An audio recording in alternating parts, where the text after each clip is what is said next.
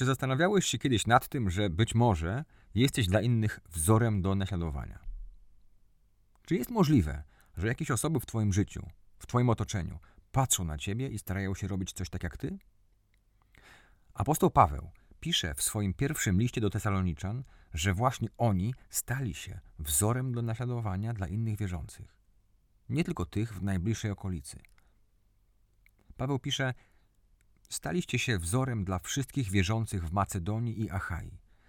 Przecież to właśnie od was słowo Pana rozniosło się nie tylko po tych dwóch prowincjach, ale wszędzie dotarła wieść o waszej wierze w Boga.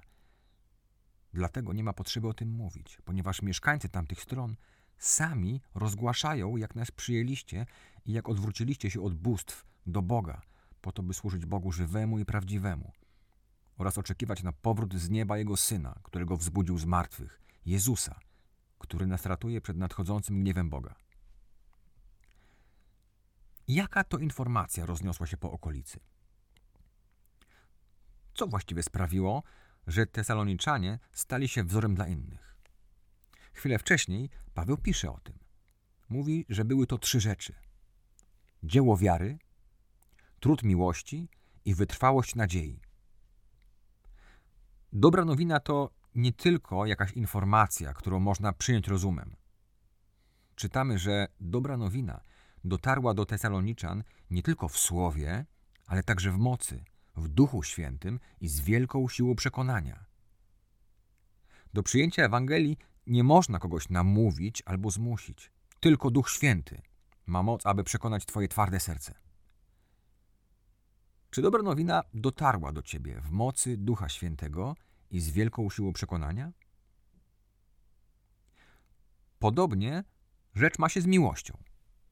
Czy ktoś kiedyś mówił, że miłość jest łatwa? Prawdziwa miłość wymaga wysiłku, a czasem, tak po ludzku, nie jest po prostu możliwa. Na nadzieja. Czy sama jej definicja nie łączy się z wytrwałością, niepewnością, ryzykiem? Kto z nas lubi ryzyko?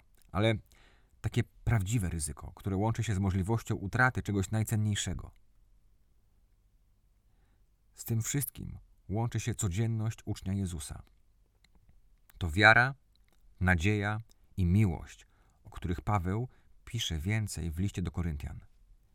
To właśnie te rzeczy razem składają się na świadectwo o tym, jaka była relacja Tesaloniczan z Jezusem. Czy Twoja wiara jest silna? Czy dobrze znasz naszego Pana? Na tyle dobrze, że możesz Mu zaufać w trudnych sprawach, przez jakie teraz przechodzisz? W pracy, w domu, w małżeństwie, w wychowaniu dzieci czy w zdrowiu? Czy podejmujesz trud miłości, który uczy nas nasz Pan? Czy raczej oczekujesz, że będzie łatwo i bezproblemowo?